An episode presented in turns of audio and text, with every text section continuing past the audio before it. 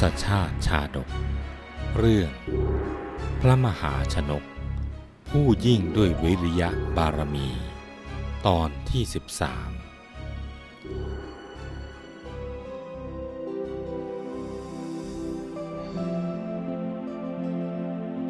จากตอนที่แล้ว พระโพธิสัตว์ได้ทรงแสดงพระอัจฉริยภาพ ทั้งกำลังกายและกำลังสติปัญญา ให้เป็นที่ปรากฏ ด้วยการทรงยกสหัสถามัทนูนั้น ขึ้นอย่างง่ายดายเป็นอัศจรรย์ต่อมาก็ทรงสามารถไขปริศนาแห่งขุมทรัพย์ และนำขุมทรัพย์ทั้ง 16 แห่ง คือขุมทรัพย์ที่ดวงอาทิตย์ขึ้น ขุมทรัพย์ที่ดวงอาทิตย์ตก ดวงอาทิตย์นั้น ทรงหมายเอาพระปัจเจกพุทธเจ้า โดยทรงให้ขุด ตรงที่พระราชาประทับยืน ต้อนรับพระปัจเจกพุทธเจ้า และสถานที่ประทับยืนทรงก็ได้นำขุมทรัพย์นั้นออกมาได้ จนมาถึงปริศนาข้อสุดท้ายคือ ขุมทรัพย์ที่ยอดไม้ หมายถึงขุมทรัพย์ภายในเงาไม้รังต้นใหญ่ มีปริมณฑลเท่ากับเงาตะวันในเวลาเที่ยงวัน ภายในพระราชอุทยาน เหล่าราชบุรุษได้ไปขุดขุมทรัพย์ ตามคำเฉลยของพระราชา ก็พบขุมทรัพย์ตามที่ตรัสบอกทุกประการ เมื่อพระมหาชนกสามารถเปิดเผยปริศนาขุมทรัพย์ ทั้ง 16 แห่งได้แล้ว ได้ตรัสถามว่า ยังมีปัญหาอื่นอีกไหม เหล่าอมาตก็กราบทูลว่า ไม่มีแล้วพระเจ้าค่ะ มหาชน เมื่อเห็นอนุภาพของพระราชาองค์ใหม่ ที่สามารถทำให้พระราชธิดาศรีวลี ทรงพอพระทัย สามารถยกสหัสถามัทนูได้อย่างง่ายดายและเปิดเผยขุมทรัพย์ทั้ง 16 ได้หมด ต่างก็ร่าเริงยินดีแซ่สองสาธุการว่า น่าอัศจรรย์จริงหนอ พระราชาองค์นี้นะเป็นบัณฑิตผู้ประเสริฐโดยแท้ หลังจากนั้น พระมหาชนก ก็ได้ขึ้นครองราชอย่างเป็นทางการ และก็ได้ทรงแต่งตั้งเจ้าหญิงศรีวลี เป็นพระมเหสี ปกครองแผ่นดินโดยธรรมสืบมา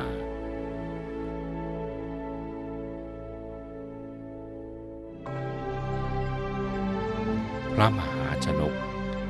เมื่อได้ครองราชแล้ว ก็มิได้ทรงประมาทในชีวิต ทรงคำหนึ่งว่า สมบัติที่เราได้มานี้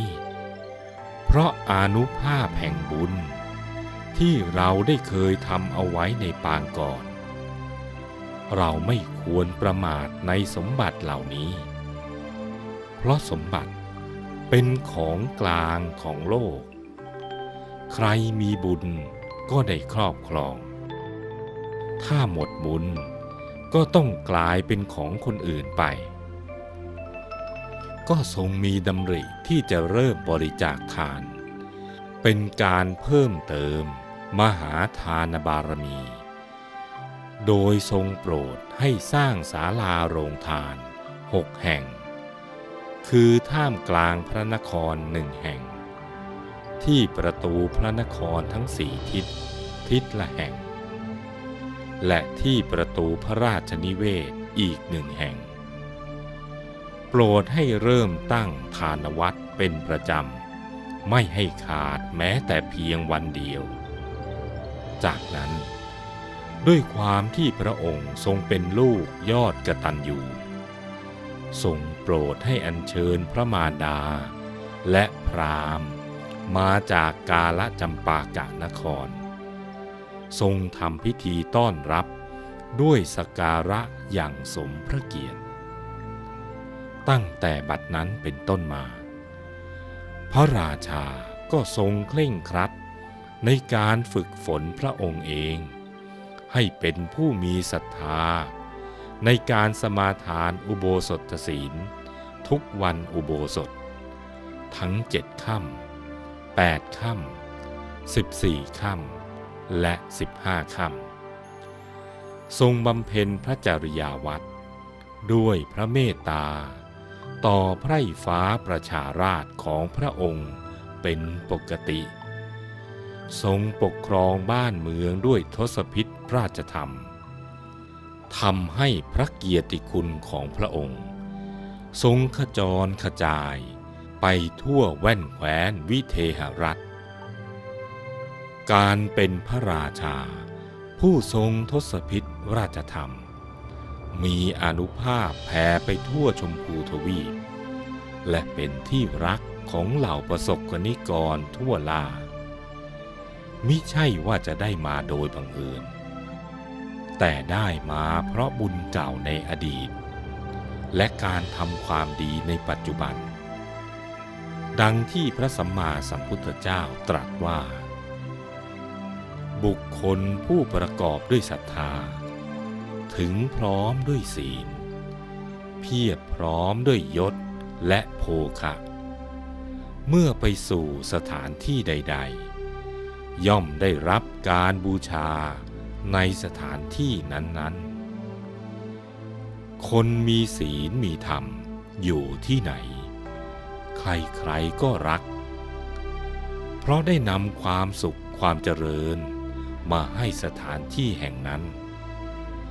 หรือที่คนทั่วไปเรียกว่า เป็นบุคคลนำโชคทำให้ได้รับการต้อนรับ และความเคารพนอบน้อมเป็นอย่างดี แม้เทวดาก็หลงปกปักรักษา ใครได้เข้าใกล้คบหา ก็เย็นอกเย็นใจ มีชีวิตที่เจริญขึ้น ด้วยอำนาจแห่งศีลธรรมของบุคคลนั้น ด้วยความที่พระองค์ทรงเป็นธรรมิกะมหาราช ทรงเป็นบัณฑิตผู้เฉลียวฉลาดทำให้ชาวเมืองทั้งใกล้และไกล ประสงค์อยากจะเข้าเฝ้า และได้เห็นบุญยลักษณะของพระองค์อย่างใกล้ชิด จึงพร้อมใจกัน นำเครื่องราชบรรณาการ มาถวายเป็นประจำมิได้ขาด ผู้ปกครองหัวเมืองต่างๆ ได้นำมหรสพขนาดใหญ่ มาแสดงในพระนครนำเครื่องลาดที่วิจิตรงดงาม และมีราคาแพง มาปูลาดในพระราชนิเวศ ช่วยกันห้อยพวงของหอม พวงดอกไม้เป็นต้นทำเครื่องอุปกรณ์ดอกไม้ เครื่องอบทูปและเครื่องหอมมาถวาย เพื่อเป็นเครื่องราชบรรณาการเป็นประจำ พระมหาชนกโพธิสัตว์ ได้ทรงคลองราชด้วยทศพิษราชธรรมเรื่อยมา จนกระทั่งวันหนึ่ง พระองค์ได้เสด็จประทับบนพระราชอาณภายใต้มหาสเวตฉัตรทอดพระเนตร พระราชสมบัติอันสิริวิลาศยิ่งใหญ่ เพียงดังสิริสมบัติของเท้าสักกะเทวราช ก็ทรงคำนึงถึงความพยายาม ที่พระองค์ได้ทรงทำในมหาสมุทร เมื่อทรงระลึกนึกถึงความพยายามเช่นนั้นแล้ว จึงดำริอย่างแยบคายว่า ขึ้นชื่อว่าความเพียรควรทำโดยแท้ ถ้าเราไม่ได้ทำความเพียรในมหาสมุทร